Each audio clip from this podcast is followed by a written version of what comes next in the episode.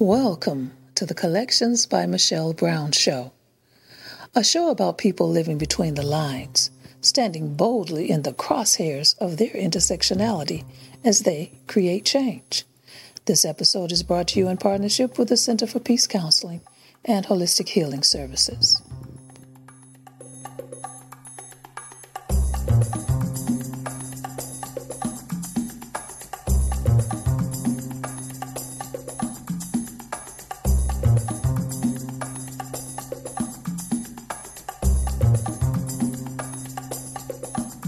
Welcome to Collections by Michelle Brown.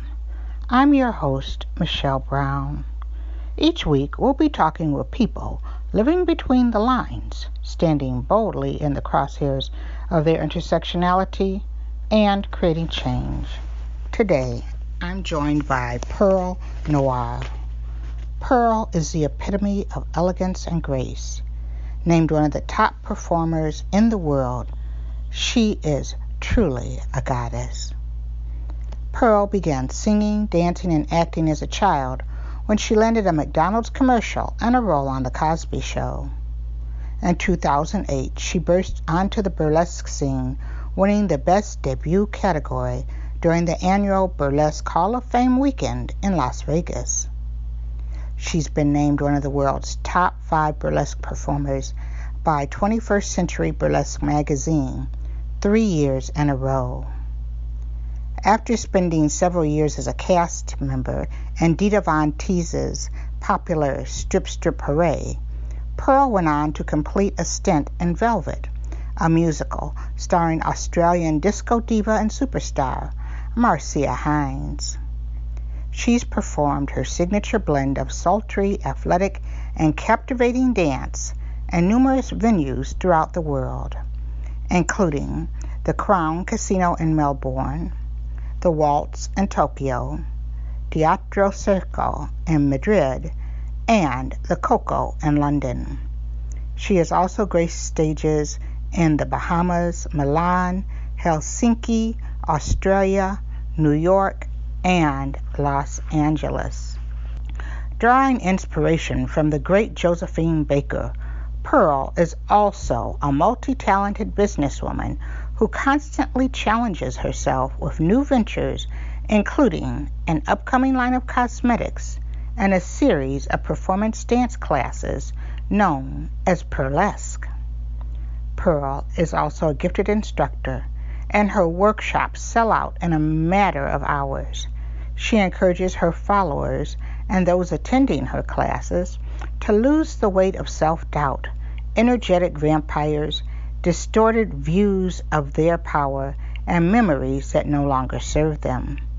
She encourages everyone to believe that glamour, opulence, and opportunity belong to you, and to stop downplaying your light, talent, and desires. Perle says she's paying respect to all the black women who went through the back door so she could sashay through the front. Perle, welcome to Collections by Michelle Brown. How are you today?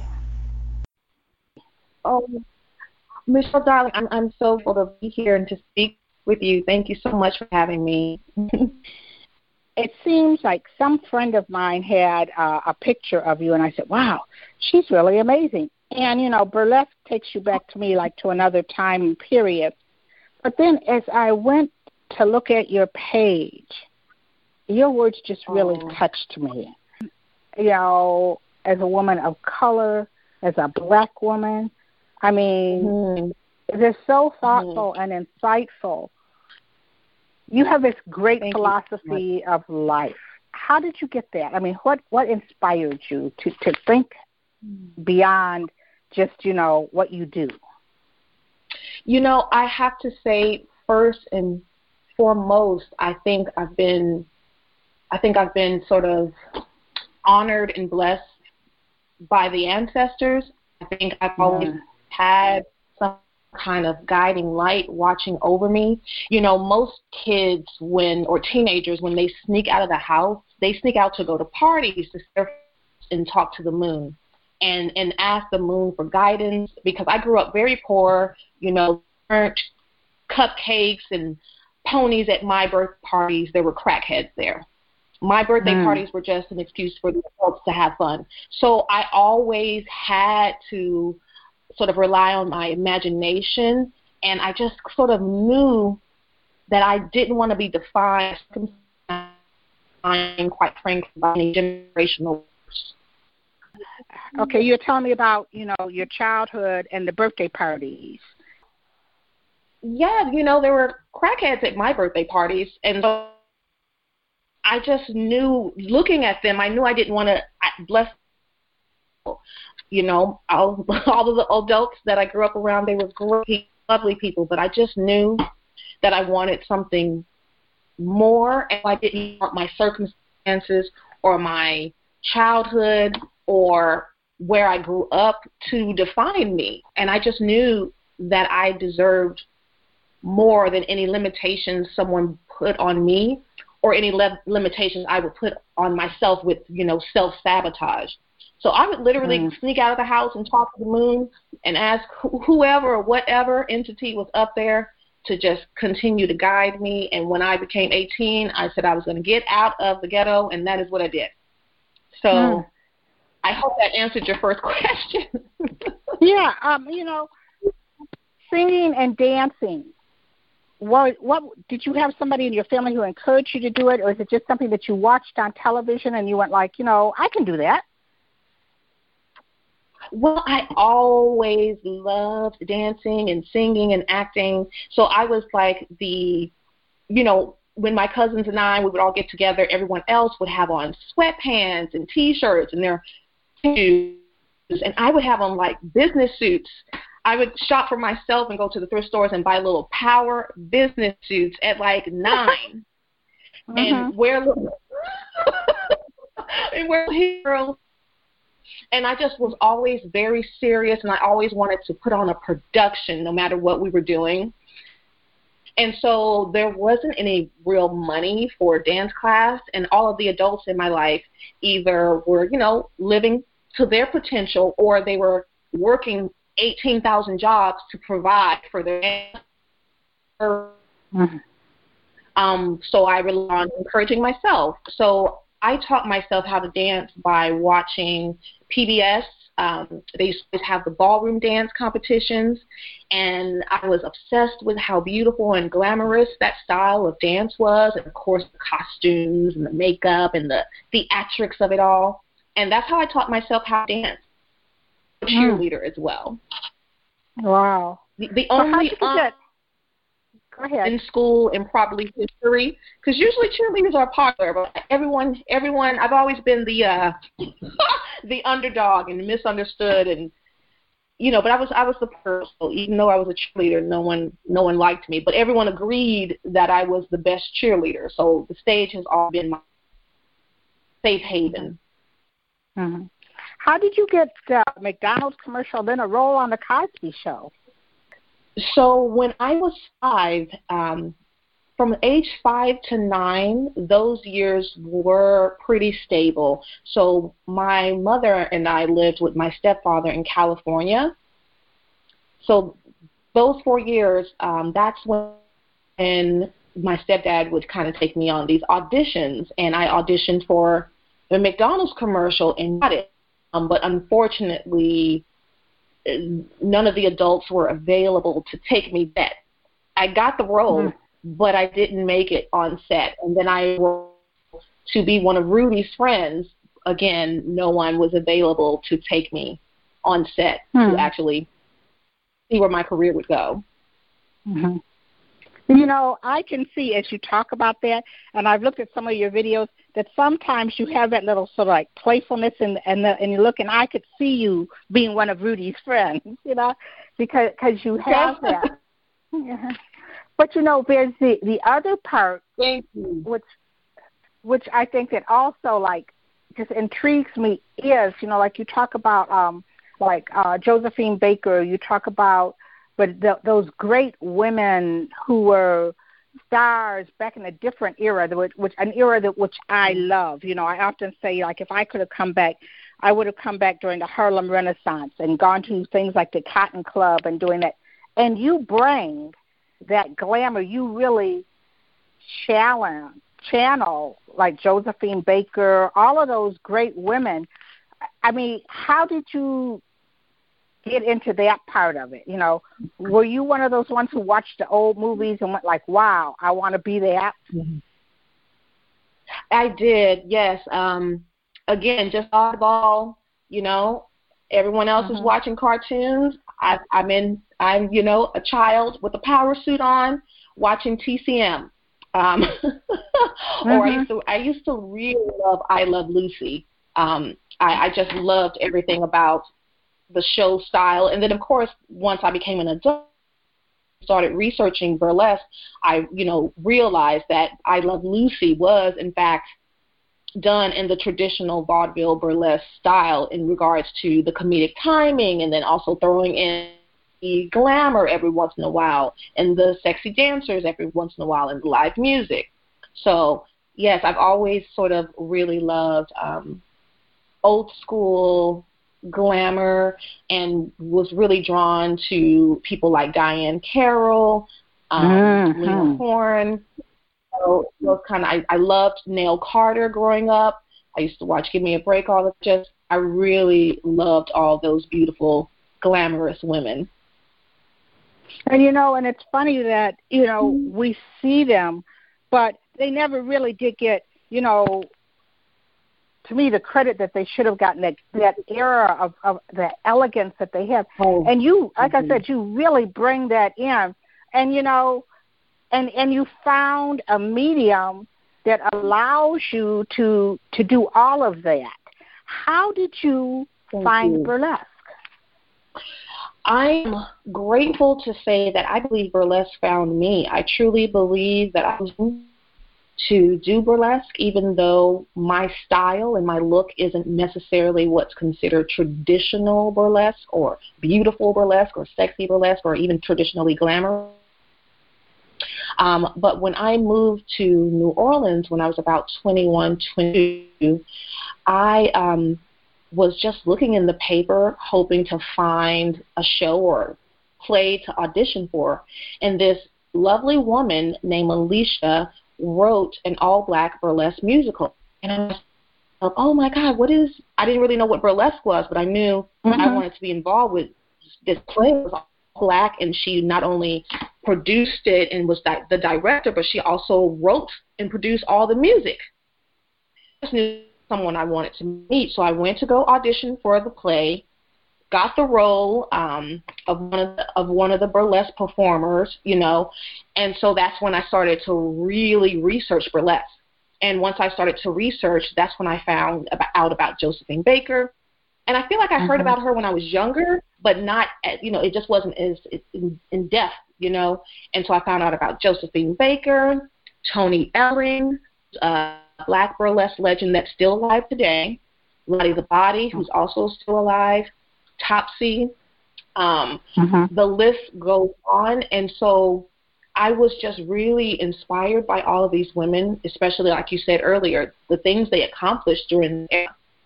And Josephine Baker really touched my spirit the most because she was untraditional in every sense. You know, she grew up the same way. She grew up poor. She grew up severely bullied. I grew up the same way. She grew up being called ugly. So did I. And then one one act of courage changed her entire life.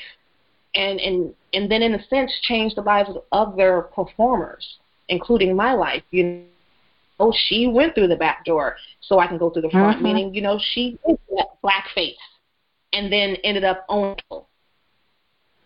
So I just was inspired, and not only by what she achieved as an artist, but the fact that she decided to give back, and she was a spot for the French Resistance, and she played a pivotal role um, in the civil rights movement. One of the most fascinating things about Josephine Baker that a lot of people don't talk about is that she was the only woman to speak at the March on Washington. Mm. Yes. So I just looked at her and I said, if she, during that era, if she could believe in herself and decide to create her own destiny and dynasty. And I just decided I would do the same, and, and I decided that I wanted to dedicate my life to her memory. And so that's what I've been doing. Mm-hmm. So you know, I mean, because uh, there, I know that once I went to like a film festival that showed. I'm like you. I had heard about Josephine Baker, hadn't seen anything, and they had a film festival, and I went, and you know, and it was like, wow, like you said, there was power, there was strength, mm-hmm. and you know, and there to me, there's there's a great deal of grace and beauty. I mean, I mm-hmm. find you. I mean, I I mean, you bring grace and beauty. I mean, the the whole thing. And I was watching, especially when you went into that part. They brought up bananas. I'm like, oh my god! I mean, you know, it was just like, I mean, I watched, I watched you perform, and there was, I mean, there was such, like I said, there was grace, there was style, there was, you have attitude. I mean, you know, like there's sometimes where you sort of give that look, and it's just like pulls you in it's like go stepping back in time into a story through dancing. It's not like you're doing a talking and everything. It's just like through what you're doing, it's like you're in a story and you see. You know, how do you do you visualize like what what you're what you're trying to sort of say throughout you know what you're doing i mean even the way that you sort of sometimes you'll turn and you give like that sort of half look and it's like hard sometimes it's saying like, "Are you ready for this?" But sometimes it's like, "Let me take you on this journey." Mm. I mean, you are so expressive. Thank you. Thank you so much. So for me, creating all of my acts, um, I have a different process than most burlesque performers. Most burlesque performers, their the act is to showcase sensuality, femininity, um, and a beautiful costume and that is their inspiration, beauty. Um, are inspired by some sort of triumph in my life, a moment where I had to be resilient. And so that's where all of the power comes from. And each mm-hmm. move represents some sort of affirmation. For example, when I raise my hands, I'm not just raising them. For me, I'm saying, I am in love with brown skin finally. Because I grew up in the South mm-hmm. and that my skin was ugly. So when my hands are coming up, I'm saying that affirmation in my mind, and I think that's why people have a different experience with me when I'm performing, and that might be why you can feel my story and my journey a bit more because I I have thought about each moment, mm-hmm. but not just about the dance element. I'm thinking of each moment being an affirmation. I'm thinking about my performance my performance to reach the underdog. I want my performance to reach that one person who needs someone who's, you know, the, another oddity to inspire them. You know, I want my performances to heal essentially more so than sort of excite people down below. mm-hmm, you know? mm-hmm. And I, there's nothing wrong with that. So I, I also want to say I don't. I'm not downplaying the other way people create because I think that's important too. I think getting people excited sexually and sensually is very important. I'm just that my process is a little different. Well, you you know what, and I think that okay, your performance is very sensual. There is a, a sexuality to it, but it is not in a way like you're not like just out there to titillate people. It is like you have mm-hmm. like you said like when you raise your hand like you you are claiming it you are owning it and even as you in some of the affirmations that you put out on your page to women that's what you're tar- sort of talking about you're claiming it you're owning it yes. for you yes and i'm hopeful that i can reach goal each time i perform is to reach at least one one mm-hmm. rethink standards of beauty rethink how they see themselves in the mirror because they can look at me, of the woman who isn't traditionally beautiful in the in the cast. I don't have the traditional burlesque don't the the traditional way, and I'm hoping to reach one person, for one person to be silent, one person on my journey and my resilience. You know, I'm hoping to really touch at least one person's soul. And I think that that's it, you know, because I mean, to me, that's what I come away with. I mean, you sort of look at it, and as you perform, and it was like, wow. I mean, you're strong. I mean, you're very. There's a great deal of athleticism in in your performance. I mean, you know, it's so it's not just like. I mean, I watch you, and you know, the things that you're able to do, and then there's joy. Because, like I said, like when you got ready to do the part for with for the bananas, you started to dance and everything. I felt such joy watching you. So it was like all of these different emotions that came through. There was a part, there was that glamour where I looked at, you know, like, wow, you know, remembering having watched like the old films and wanting to be glamorous like Lena Horne or something like, you know, you, as a little girl dressing mm-hmm. up to try to be like real glamorous. All of these pieces mm-hmm. come together. And but then also not only do you perform, but then you are able to channel that and put it into words in your affirmations to other women.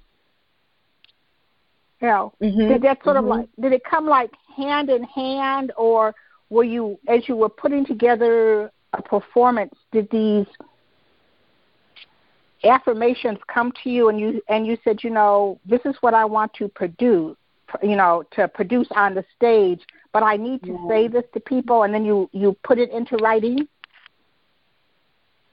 Yeah, that's kind of how it happened. So once I started doing that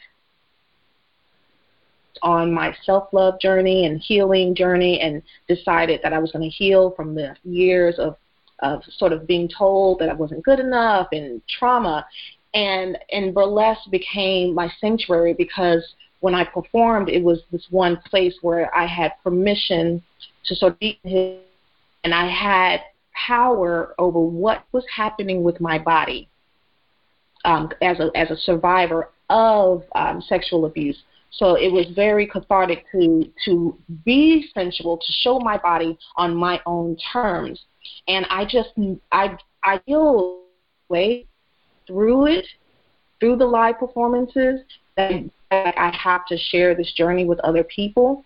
And as far as my affirmations, I've just always been a person who has been poetic and mm I would start saying these affirmations in my workshop. What I would do before we would actually dance, I'd have all the the the men. Cause I get men. Um, everyone speak to themselves in the mirror first before we started dancing, and everyone, you know, would tell me how much they loved that. And so that's when I decided to start or, or, or sharing them online as well because uh, my goal really is to reach as many people as possible and to help as many people as possible heal the way I have and the way I continue to do so. So that's where that came and from. You, and you know, and it's important also that you're saying that, and you talk about it because you know I have talked with and worked with people who have been survivors, and often mm-hmm. that that internalized thing to not feel that um, that you're pretty anymore, or to feel that if you step out in whatever way to be yourself, but somehow or other something's going to snatch you back, or to stop being a victim. And that's mm-hmm. one of the things mm-hmm. that I read in some of your things. It's like a, a, a pathway to shed that victim mentality, to shed the stigma, to ch- shed those mm-hmm. negative feelings that you've dealt with all your life and to like sort of claim, reclaim your beauty. Mm-hmm. You know, like you said, you said you might not be by you know somebody's standard of of what they want to say beauty is, but you have claimed your beauty, your inner beauty. You look at, like you said, your people look in the mirror, and you look at, you can tell that you've done that, and you see yeah. this beautiful woman, and you and you express that. Absolutely. Um, and I, not only am I proud that I help people sort of take their power back, but also it's it's definitely about you know yes saying that I am not going to be a victim per se, but also I, I love allowing people and creating a space for people to do something that they haven't probably ever had permission to do, which is to acknowledge what happened and to release it, to cry about it, to scream, to dance mm-hmm. it out. and, and then make the choice that it isn't going to define you, but also acknowledge what happened and whatever you're feeling, acknowledge those feelings. So I, I think both are, are very, very important. Yeah, and I and again, like I said, I feel I feel really honored because I do feel as I feel like I've been chosen to do healing work and to be a source of light to the world. Now that doesn't mean I don't make mistakes. I definitely mm-hmm. do. That doesn't mean that I have to constantly heal and and check myself and have my own slice of humble pie from now, you know, every now and again. Um, but I do feel that I'm chosen, and I and I really do my best to to respect it. And I'm just honored that burlesque is the platform, burlesque is the vessel. You know, it's you know, a gift that I have. Mm-hmm. Then you know, and you talked about something that was really important. I was, um, I know, um, the people here at the Sasha Center, and they talked about how sometimes it is. It's okay to be able to to shout, you know, and sometimes you have yeah. to you have to shout, scream, let it out, so that then you can move on. And you know, yes, so you can release it, and to find a way to to claim it and it, and you know, and to to reclaim your life and to be yourself. I think that that is, you know, like the more that you know, because I've talked to them with different ones, different people who work with different organizations, individuals have been through it. I mean, there's this process that they go through, and your and to find a, a way. I talked to a friend of mine recently who said, like, for the first time in years, she had picked up a paintbrush, and she, and mm. to be able to paint, but she had to go through that period of time of feeling. You know, she said she she screamed it out. She went through all this. She said, and she said, today I picked up a paintbrush, and I'm ready to oh, start oh, to paint.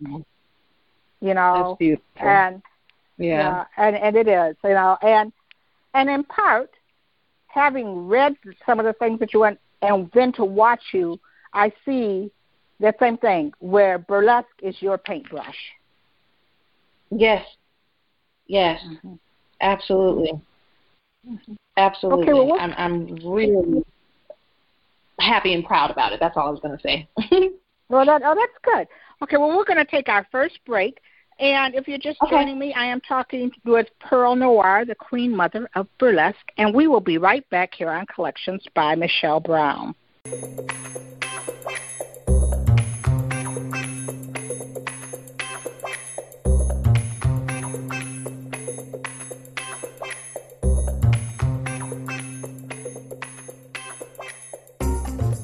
This episode of Collections by Michelle Brown is brought to you in partnership with the Center for Peace Counseling and Holistic Healing Services, bringing balance to your mind, body, and spirit.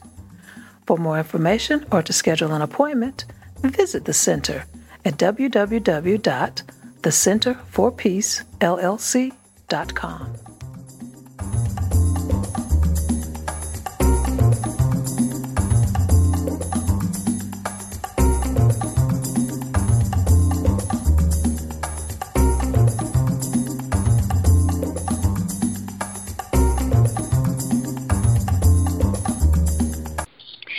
we're back here on Collections by Michelle Brown. I'm talking with Perle Noire. She's the queen mother of burlesque. Now, you have been all over the world. Who thought, did you ever think that burlesque would take you to, I mean, you've been to Australia, you've been in Tokyo, you've been in Madrid. I mean, did you ever think that when you met them and, and discovered burlesque down there in New Orleans that it was going to take you all over the world? No, and forgive me, I, I, I'm I am no, not forgive me. I am proud that I'm feeling very. I still get emotional about it because no, I, I'm I'm a, a, a woman who grew up very poor. I didn't have many opportunities. I did not go to college. Um, you know, I instead of going to college, I took a backpack full of clothes, two hundred dollars, and got on a Greyhound and went to Vegas to try to pursue my career. So no, I had no idea when I auditioned for this show in New Orleans in like 2001, 2002, 2003, something like that, that I would perform at the Sydney Opera House one day. I had no idea mm. that my image would be on a billboard in New Zealand, my brown wow. face, mm-hmm. in a cast full of white people, and they chose my brown face. I mean, and I, I think only some people will really understand why I'm making a point to say that. It it just isn't really heard of, you know. I I just mm-hmm. so I when I think about it, I think you can hear in my voice, I'm like tearing up and kind of shaking because I still, um, I still feel so grateful and honored and amazed at the power of your mind, the power of faith, the power of mm-hmm. connecting mm-hmm. and being spiritual and connecting mm-hmm. with the stars and your ancestors and whatever entity you believe in there's true power in that and and and so no i i did not see this coming honey mhm mhm that little girl who went out and talked to the moon and the stars. I mean you know and like you said uh, different people call it different things but there's a, a connecting to the ancestors to the universe and then stepping out on that. You know i mean that in and of itself i mean that that's that's so important. Often you see people, and despite it all, I mean, like. I said, not having the best childhood, despite it all, but but to hear that you were more than good enough and you stepped out on that to to be that that place. You know, I mean, that is. Uh, do you find okay? Do you find it often when you go? I mean, you have a very powerful story, um, and in doing it. But do you often have to like sort of like peel back the layers when someone says, "Oh, well, she's the Queen Mother of Burlesque," and people go like, "Oh, well, we don't know if we want you to come in and, and tell this story." But do you ever have to like peel it back and explain to them from a historical perspective of what burlesque is, um, about the women whose shoulders you stand on, as you say, so you can sashay to the front? Do you ever have to like do an education for people, particularly black people, as to, you know, this is our history. Absolutely. I mean, I, I caught a lot of um, slack and backlash from the POC burlesque community when I was performing with Dita Von Teese. Um, when I was performing the Banana Act, um, you know, I was I was the topic of discussion. I was made fun of, very similar to what Josephine went through, because mm-hmm. they didn't understand that for me, I wasn't just dancing in a banana dance for myself. At the time, I was the only black headliner, international headliner. I was the only black performer in the Dita Von Teese show. Now, she's had some other women of color since, but at the time, I was the only one. And Dita Von Teese kind of you know, she's the rock star of burlesque. You know, this woman, you know, has the luxury of making six figures for performances. So. I said to myself, this is the mainstream show of burlesque. You can't get any more mainstream. I must be here for the two black women who are in the audience thinking that there's only one representation of burlesque and glamour. I have to be in this show and represent Josephine Baker because she is the most iconic black burlesque performer of all time as well. And the banana skirt, I made the choice to to do the banana skirt because I wanted to pay respect. I wanted to mm-hmm. give my tithes, if you will. You know, they made a lot of sacrifices for us. And so yes, I know the context and the history of the banana skirt, but I also know that Josephine decided to use it as her weapon and and redefine what it meant to play the savage and to be uninhibited. And she utilized that image and that banana skirt for a short time, and then she became all these other different types of people. I mean, she kept reinventing herself but for me, it was just very important to put the banana skirt on. And quite frankly, I felt like it was what Josephine wanted. I truly believed that I was chosen by her. And mm-hmm. it was meant for me to do a tribute to her and to put the banana skirt on. And what a lot of people don't know is that I originally wanted to do a um, top hat and tails tribute to her because that's a nice iconic look that she she wore before Marlene Dietrich made it popular. Um, but that that costume was destroyed in Hurricane Katrina. So the banana huh. skirt was the second option, and of course that was like quick. So I also had like a lot of people don't know that backstory as well. Mm-hmm. Um, but I had, I mean, I yeah, I've been accused of being a coon, a sellout, and all of these things back in the day with the POC community. Some of them seem to understand now why I did the things that I did, because I just felt like I had another opportunity to do the same. Like, let me get in this mainstream show, let me stay here and represent us. And now there's so many performers of color in burlesque who are headliners.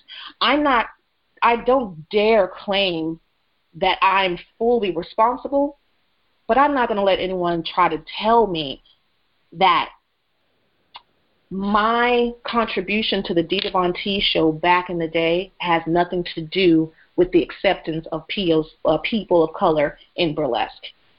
Mhm.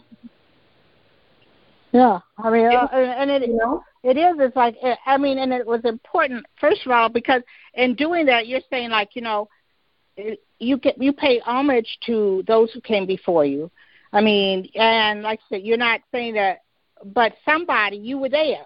You were there with that at a time, being yourself, bringing history to it, and I think that often you know, we don't know our history. And to me, also looking at you when you do the part, I mean, because I know other people who would go like, well, who is this Josephine Baker?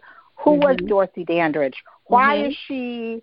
And the fact that you say that, you know, they paved the way. We have forgotten many people who paved the way, and how, uh, and often back in those days, although part of it is glamorous, it was not easy for no. a black woman to make it. Mm. And you know, so mm-hmm. I think that that's why it's so important. You know, and I noticed how you had the one where you said you had one um outfit that you wear that you said was inspired by Dorothy Dandridge. Are you yes. look? Do you look at you know?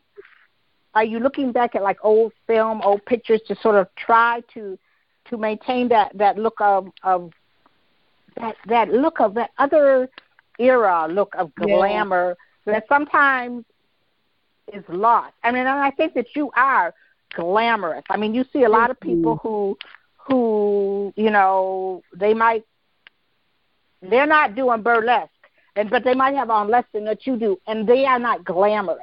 Right. You know, uh, but you are bringing glamour to it. Thank you. I yeah, I look to them because, like I said, I they made sacrifices. You know, I I would not be where I am without their sacrifices. And but that banana skirt was one of the sacrifices. So I just wanted to pay it forward. I made some mm-hmm. choices, some hard choices. I made some hard mm-hmm. choices um, just to give back because these women and men that I've never met had paved the way for me. And so I, yeah, I often look at old films and I try to find new photos if I can. Um, and I and I, I just try to recreate their iconic images so that you know you know if i'm interviewed like right now the next thing so i've retired from doing the banana skirt because it's time mm-hmm. Um, mm-hmm. you know it's time for me now so now my next iconic image that i am obsessed with getting out there in the world is nefertiti because everyone's mm. talking about Cleopatra. And so now when I perform, for the most part, I'm doing, I'm only doing Queen Nefertiti. Also because I want I want there to be a conversation about an iconic black woman so that it's not just the banana skirt. You mm-hmm. know, we're at a point now where we have Google, we have more POC, yeah. which is performers of color in burlesque. So it's like, okay, now you all know about Josephine Baker. Now I want you to allow your minds to remember that black women were queens and still are. You know, so this is an image for us too. It's not just for white women to play Cleopatra. You know, people of color, we have our own royal lineage, and and I want people to remember that. So that's my new obsession um, and new calling, I believe. Mm-hmm. Because she's you know, also I mean, she She's yeah, she was a queen. Yeah. Yes, she's the forgotten one. Everyone talks about Cleopatra. No one ever talks about Nefertiti. So she's my new my new calling. I want to keep her memory alive now. Mm-hmm. Now you have started to. I mean, you mentor people. You have classes. What made you go? Like, I mean, when did you start to do that? And what made you decide to? And everyone who comes to a class, who are there they're not necessarily wanting to do burlesque, but they see burlesque like you also talk about, you know, the healing power mm-hmm. of it. How did that come about to go from just being a performer to where you're teaching and helping people heal through burlesque?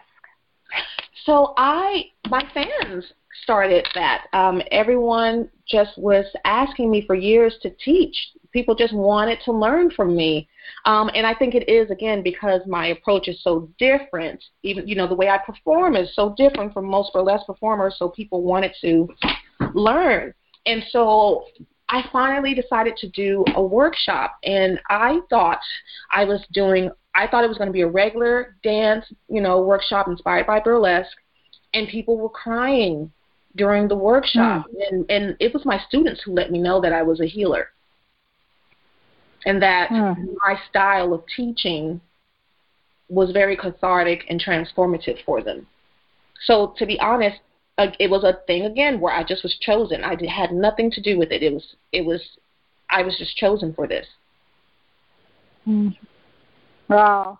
I mean, isn't that something that when you when you saw that you know, like you said, you were chosen for it. Particularly, I imagine when you saw how cathartic it was for people, when you saw people crying and going through that, I bet you uh, that's when you really knew, you know, like yes. I'm supposed to be up here doing this. Uh-huh. Absolutely, mm-hmm. and I cried with those women that day. I just and uh-huh. I, I, I again, I was like, I'm the girl that no one believed in, and now I have a room full of people telling me that their this hour and a half, this two hours, have changed the course of their lives forever.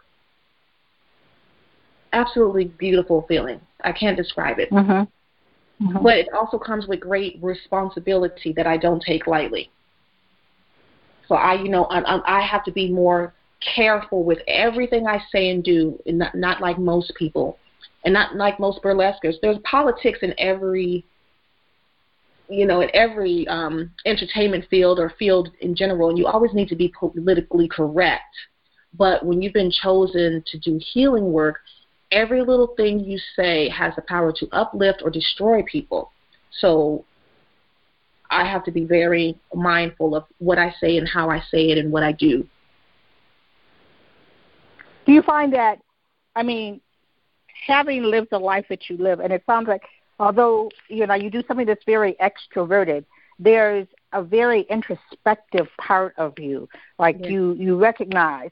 Do you find that that helps you in doing your workshops and really to reaching out to people and to, to making it the kind of experience that your spirit leads you to to give?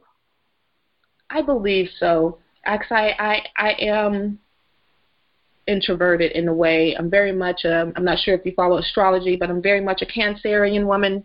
Mm-hmm. to be mm-hmm. in my shell. Um, but I think because I know that it is important to sort of take that time alone to sort of regroup and renourish my own soul. Um, so I'm very mindful of that. You know, I I don't offer workshops without having time to to just regroup because I want to make sure that when I'm giving to people that I'm coming to them with the right frame of mind and spirit. And so so I do I do my best to schedule everything weeks or months apart so that I can mm-hmm. do it properly to everyone. Okay. All right. You'll see. Okay. You're introverted, and you know, and and yeah. some of my, I mean, I have some really close family members who were cancers, and um, that part of of putting yourself out there on the stage, but then there's also like, um, I have a friend who will say like, you know, like sometimes she has a moment, and when she's in that public arena, and in fact, she teaches. You know, just mm-hmm. she's teaching like high school people. Like she said, there's a way that a presence that she has, and then after sometimes after she's done it, like she'll go back and she just has to have time to reflect upon it and yes. see what she's doing and doing it. Do you often find yourself being kind of very self-critical? Yes, yes. Um, again, it's because you know regular people or some other burlesque performers, they can have an opinion or tell someone something that could maybe upset them. And when they do it, people will forget about it within seconds. But because people have kind of, because I do the healing work, people have decided that I'm not a human being or hmm. that my my my life's work is about pleasing them and them alone, and they forget that there are a lot of other people depending on me. So, because of that, I do find myself being very critical. If you know, if I feel like I've hurt someone, or if maybe I feel like I didn't perform well, or you know, or maybe I posted something and I found out that someone took it the wrong way. It, it takes me a, a while to to get over it because I really hate the idea of of hurting someone because I know I'm supposed to be a bearer of light. Mhm. So, and I do find myself I spend a lot I spend a lot of time alone because I do reflect a lot. Mhm. I think more uh-huh. than most people. uh-huh which is which is a positive thing, but also sometimes I do have to reel myself in and say, no, you know, you you are a human being. You're allowed to learn, and that's what mistakes are. You're allowed to learn. You're allowed to evolve and grow. So I can be very critical, but I also, because I've been doing the work, I can also recognize when I'm doing that. And so I'll switch, you know, I'll switch and say, you know, no, listen, we're not going to obsess about any negativity. We're going to obsess about the love and the joy and the people you have helped or the performances that were great, you know, things like that. Mm-hmm. Do you have a, a inner circle where sometimes when you need to step back from being Perle and you need to be the one who is who someone says, you know what, you do a lot, you're great, you know, and who give back the love to you? Yes, I'm very happy to say yes.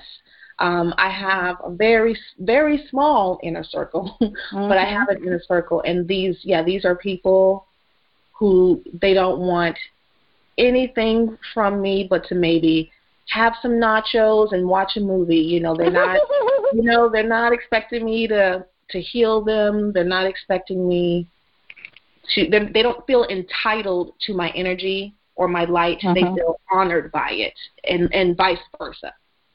Uh-huh. So yes, I am very happy to say that I do because I all I you know I've learned what type of people belong in your life. So that hasn't always been the case. So I'm I'm mm-hmm. evolving and learning. Well, you know, that, that's all we can do. But, you know, I had to be sure that you had a care team. You had a I team do. behind you. I, I thank you for asking that because most people don't ask that. I think you're the first person to ever ask that. So thank you. Mm-hmm. Well, I mean, you know, well, you know, sometimes, like, like I said, there's some things like I I watched one of your videos and I was watching you, and like I said, there's some part I could see that happy little Perle who was dancing and and mm-hmm. and seizing, enjoying life. And I mean, I saw all these different versions of you coming through, and it, it's nice to see, and it's nice to know that you have a a core group who can allow you sometimes to just be you. You know, yes. because yes. because sometimes having having done things where where people always expect you to be like here you know, up there doing all these great things and and sometimes you have a down moment. And yeah. it's not being down like being sad, but just like, you know, you need to just like like you said, eat nachos and watch something on TV. You know? Yes, I like my nachos mm-hmm. and champagne. oh, girl. Uh, well, I'm telling you, you are my kind of woman. You know, I love, I love that. I love, I love that. Nachos and champagne. That's my so, snack. mm-hmm. Now I know that um, you're an entrepreneur. You have an upcoming line of cosmetics. Um, I know you've been doing your classes. Mm-hmm. I know you're mm-hmm. taking a break from those. What and and you talked about like when you talked about Josephine Baker, you talked about some of these other black women who were also entrepreneurs. So, what else do you do? Well, during the day, not every day, but during the day, I work at um, I work at a college. I won't say the college name just because mm-hmm. burlesque. I don't want to get anyone in trouble. Um, but I work yeah. during the day at a college, and I do um, I help with the student activities um, to help with mm-hmm. student engagement, and I run the social media page, and I also mm. do dance workshops for self confidence um, mm-hmm. once a month at said college. Mm-hmm. And when I'm not doing that, I am doing, um, I'm creating email courses which um, combine burlesque and self love rituals. I also have a weekly group mentorship online. Um, mm-hmm. And I am also preparing to present the first POC exclusive burlesque pageant um, in March 2020. So that's what I'm working on right now, the Noir pageant. Okay, well let's take a quick break, and when we come back, I want to talk about that that okay. pageant. Okay? okay, so we'll be right back.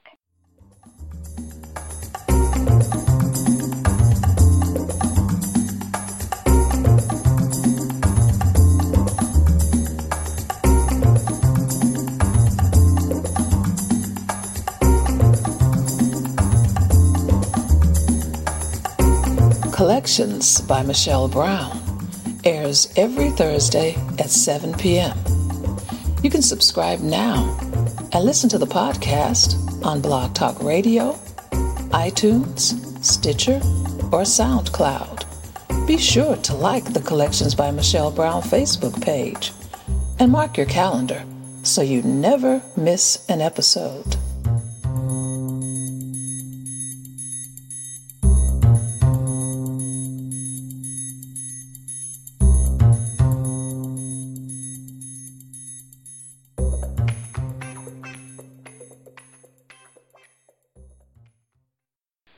Back here on Collections by Michelle Brown with Perle Noire.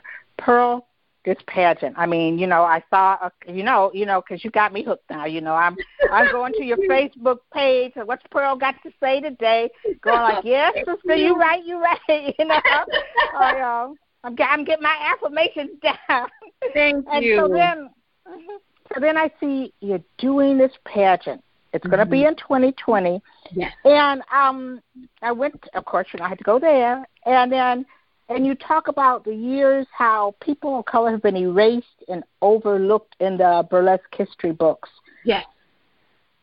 Absolutely. And you're creating a di- you're creating your dynasty. I mean, how important is that? Like you said, you know, you know that there's you, and you were the first one, and the other people have come along. But we've been, I mean, in so many areas we've been erased. But here in burlesque, mm-hmm. we've been erased. And you talk about pageants. Pageants have been around for decades. Yes, what exactly are the pageants about, and how do you intend to make this specific for performers of color?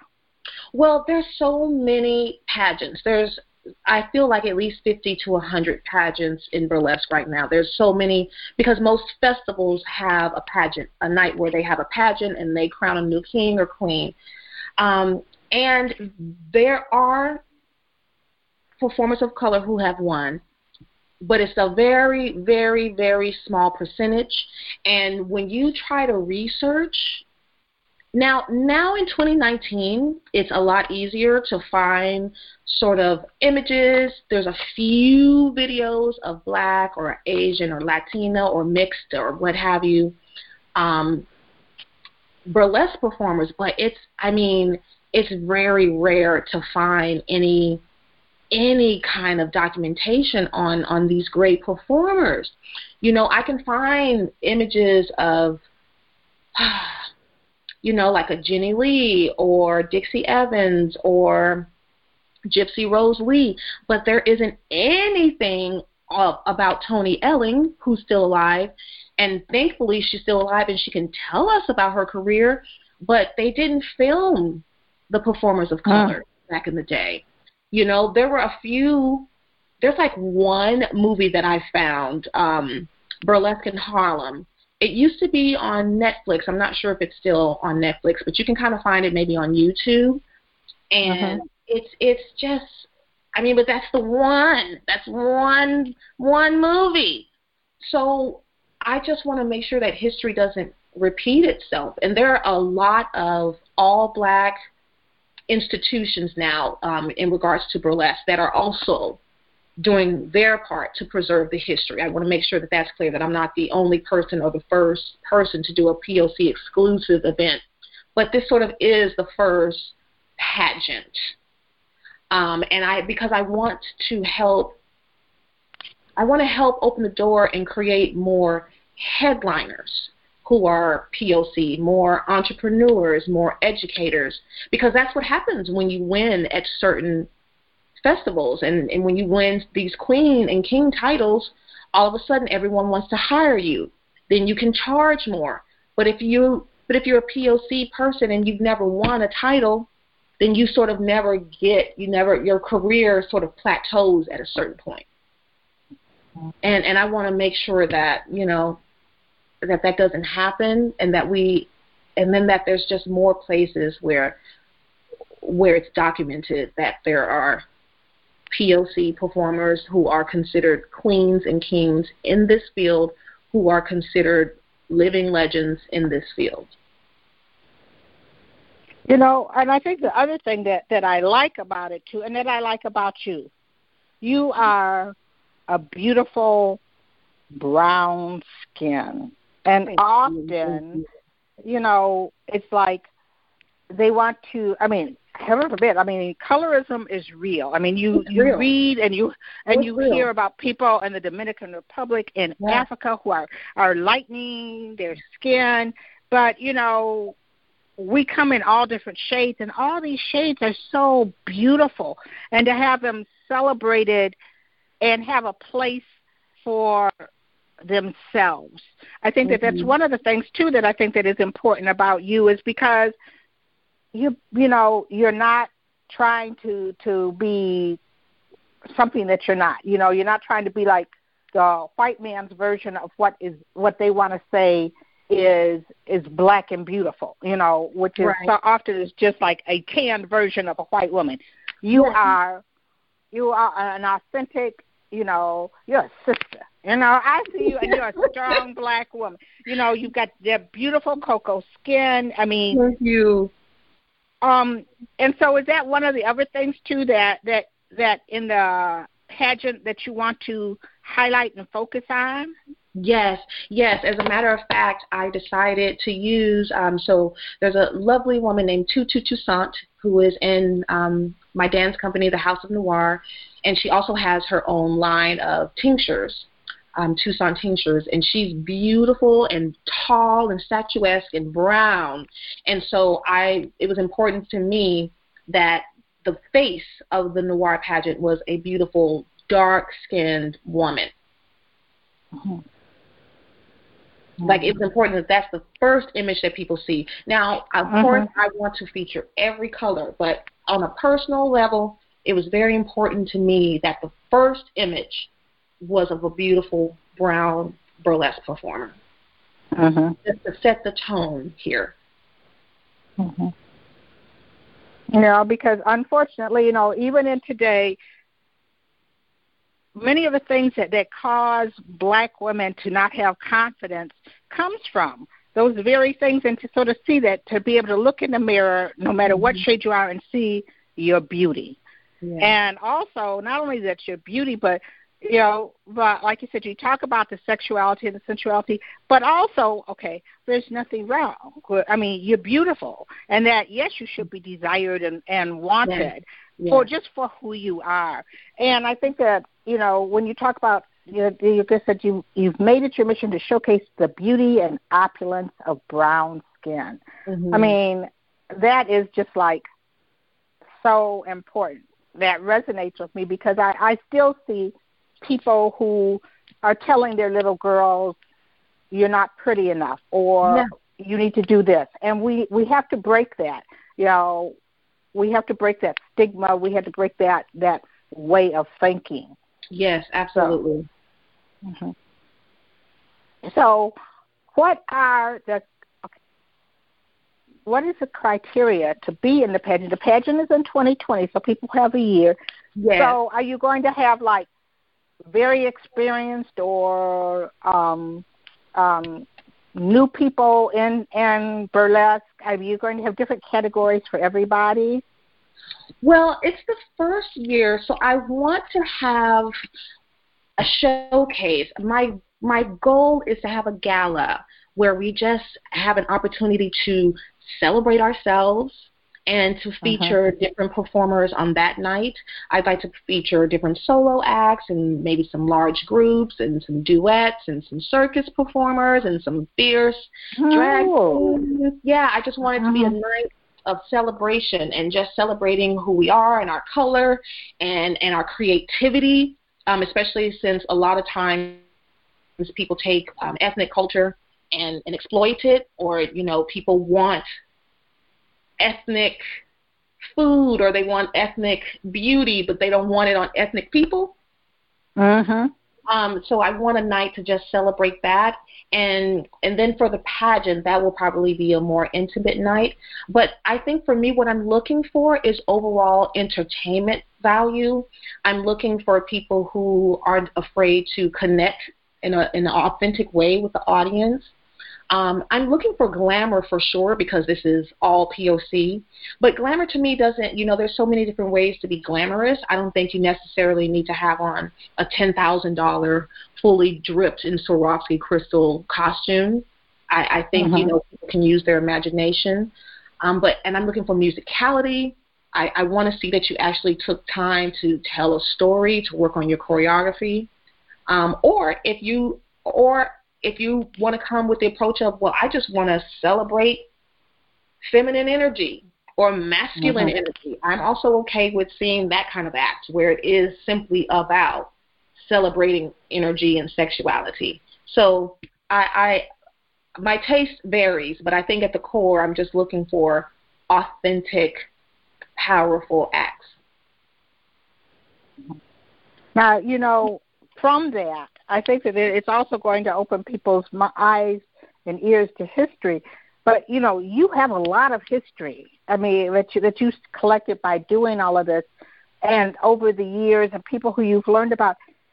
Is there any place, or or would you like to see a place to where there would be a Hall of Fame, uh, a permanent exhibit talking about performers of color in burlesque. You know, I know that there's, uh, you know, there there are different. Like in Chicago, there's a DuSable Museum, and in Michigan we have a Charles Wright Museum. But do you have long term? Do you see that it would be great to have a home to where people could always go and see this history? That is my long term goal, and as a matter of fact, the website is the noirhalloffame.com um, because mm-hmm. it is my goal to to preserve this history and to one day have an actual museum, if you would. Mm-hmm. I, I'm happy with an event to start with an event, but I, w- I would love to have a physical place where performers of color were celebrated in in the burlesque genre. Mm-hmm. So pretty soon we'll be adding historian to your to historian and curator to your your many many titles. So fingers crossed. We'll see what happens. well, you know, I mean, you have everything else you've put out there into the universe, and so it That's will true. happen. That's true. It, it, I am will. a manifester. That is true. Mm-hmm, mm-hmm. Wow. So um, I know that in February. You're going to be in Detroit. Got my tickets. Got my tickets. oh, yes. Yes. Uh, I mean, you know, what else is on your schedule? Um, I know besides performing, you're doing classes. I uh, you're doing you're doing classes. You're doing all that. Is 2019 a very full schedule for you? Yes. So for 2019, I'm going to take a bit of a step back from performing live because I am training some new hopefuls for my dance company. Um, mm. So yes, I start training with the hopefuls on uh, next Monday, as a matter of fact. So what I will be doing is working with the gems from the House of Noir. And what I like to do is present um, our Seven Deadly Sins revue in New York, maybe in the summertime. I want to make sure I give everybody time to learn the choreography. Um, but what mm-hmm. I'll be mm-hmm. focusing on is working with them and also producing or presenting different um, dance camps with my dance company. So I'll be focusing a lot on the pageant and my dance company this year, opposed to performing as a solo artist. Mm-hmm. I think we'll see what happens, but that's mm-hmm. that, that's what that's my truth at this moment. Mm-hmm. Well, you know, and I'm glad you brought. You know, you do dance. I mean, I mean, you make me want to get up and. I mean, I love that era of dancing. I mean, and I mean, there's that athletic. I mean, you do this one thing I saw where it's sort of like you do like, hmm, you do like this sort of tumble. I can't remember what it, what they call it, right? But each time you stop, you turn and you give this cute little look out to the audience. I mean, you you you blend it, you dance, and then you're you know you have this athleticism. Thank you. How how how many hours do you have to to work at that you know, to to be able to do that. Now you have a dance company, so which also means you have to stay in shape. But do you do you put in X many amount of times, like just to dance, to physical fitness? I mean, how do you plan? How do you how do you stay in that shape to be able to have that level of athleticism? You know, I do. I enjoy practicing, um, and so when I, especially if I have an event coming up, or if the house, if we are if we have something come up, you know, two years ago we were preparing to do this performance at the Burlesque Hall of Fame in Vegas. I mean, and I believe we clocked in between three to five hundred hours in the studio in one year. So wow, yeah, we we we rehearse a lot, but we it's you know it's fun. It doesn't really seem like work. Um, because you know also dancing for me is is cathartic and it's my therapy so it doesn't necessarily feel like I'm working out. Mm-hmm. Yeah, so it's it's mm-hmm. fun. Mm-hmm. So, what's your okay music? Okay, dancing. Do you keep up with things that are like kind of current? I know you don't do them in yours, like, but do you do you try to like? Do you like to go out and dance, or do you? It's like do. you know, dancing yeah. is part of work. You do. Uh-huh. I do. I like to go out dancing with my with my inner circle whenever we whenever we're all off work at the same time. That's the tricky part because we're all performers. Mm-hmm. Um, and my brother is, you know, young. He's like 22, 23. So I, I do try to keep up. uh-huh. I try to stay up to date with the pop culture so that I can talk to him. mhm, mhm, mhm. Wow. Yes. I mean, does he does he ever go out dancing with you and then he's go like, you know, okay, okay, sis, you know, that's a little old. you know, we need to no, learn my brother and I we're like best friends. We oh my uh-huh. gosh, I have the most fun with with that one. Yeah, no, whenever uh he lives in a different state, so but whenever we're together, we we're two peas in the pot. Mhm. Now, has has he attended any of your classes? Um, he's been to a few of my rehearsals and a few of my shows, and he he loves it. He loves bringing his friends. He's he's very proud of me, which I think is very sweet. Mhm. Well, he should be. You know, he should yeah. be. I mean, but the story, you know, because you've had a, you know, people can go one way or the other, and you've stepped out. Like you, you have you have an interface where where you've sort of moved forward and you've done these many things. And I mean, I think that you're really a great role model just from you know I read your things and I look. I said I'm hooked. You know, because uh, it's oh, like because sometimes we all need someone to remind us of to celebrate our inner light. Mm-hmm. And I think that, that that I think that's really really um, really great. Uh, the page is the Noir Hall of Fame, and there, you know, if someone they can. I'm looking at it now. They can get the application criteria to to sponsor the pageant. Yes, yes. If they if if they subscribe, you'll be telling them what's going on. Yes. Uh huh. Mm-hmm. And then you've got tips from the Perle Noire. High end glamour is a state of mind, darlings, not crystals and debt. I love that. uh, I love that, you know, because there's been people who you can see and they come in and they just look fabulous, and you don't have to. It's it's how you you you carry yourself, how you bring it in, and you see somebody else who can be like dripping in and crystals and all of that, and they've just sort of lost it, you know. Mm-hmm, mm-hmm. So, mm-hmm. Absolutely. Well, Perle, when will I get to see the Nefertiti?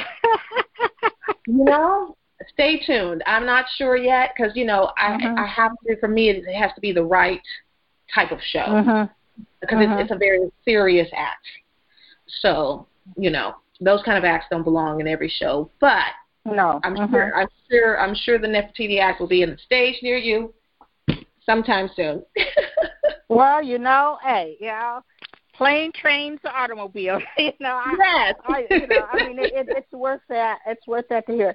Well, Perle, I want to thank you so much for taking the time to talk with me. Um, for some of the things that you said, I mean, like I said, I know women who are going through some things, and some of them I have like copied some of your stuff and said, read this. I mean, this is really oh, powerful. Wow. Think about it. And the message that, you know, that you send out, your performance is, is, is it is something to see. I mean, I um I believe you were born to perform. I mean, because you you have such joy, the joy that you have in it.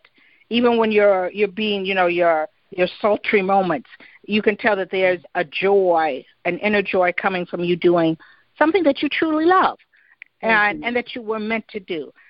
So again, I want to thank you. I look forward to seeing you in Detroit. Um, you, I get to New York.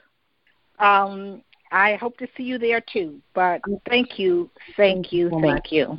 Thank you so much. Have a beautiful, beautiful night. Okay. All right. Bye bye. Be safe. You too. Bye bye. Bye-bye. I want to thank today's guest, Perle Noire, the Queen Mother of Burlesque. You can learn more about the Noir online group mentoring program at her website, www.blackburlesquequeen.com. The Noir pageant will take place March 12th through 15th in 2020 in New York City. Additional information, including criteria and sponsorship, is available at the Noir Hall of Fame website. You can listen to this or past episodes of the show on SoundCloud, iTunes, Stitcher, or Blog Talk Radio. Be sure and follow Collections by Michelle Brown, Blog Radio, on Facebook, Twitter, and Instagram. And let us know if you have a suggestion for a guest or topic for a future show. Join us next week when I'll introduce you to another amazing individual living between the lines, standing boldly in the crosshairs of their intersectionality, and creating change right here on Collections by Michelle Brown. Thank you for listening. Hey guys, it is Ryan. I'm not sure if you know this about me, but I'm a bit of a fun fanatic when I can. I like to work, but I like fun too. It's a thing. And now the truth is out there. I can tell you about my favorite place to have fun Chumba Casino. They have hundreds of social casino style games to choose from, with new games released each week. You can play for free anytime, anywhere and each day brings a new chance to collect daily bonuses. So join me in the fun. Sign up now at ChumbaCasino.com. No purchase necessary. Group. Void prohibited by law. See terms and conditions. 18 plus.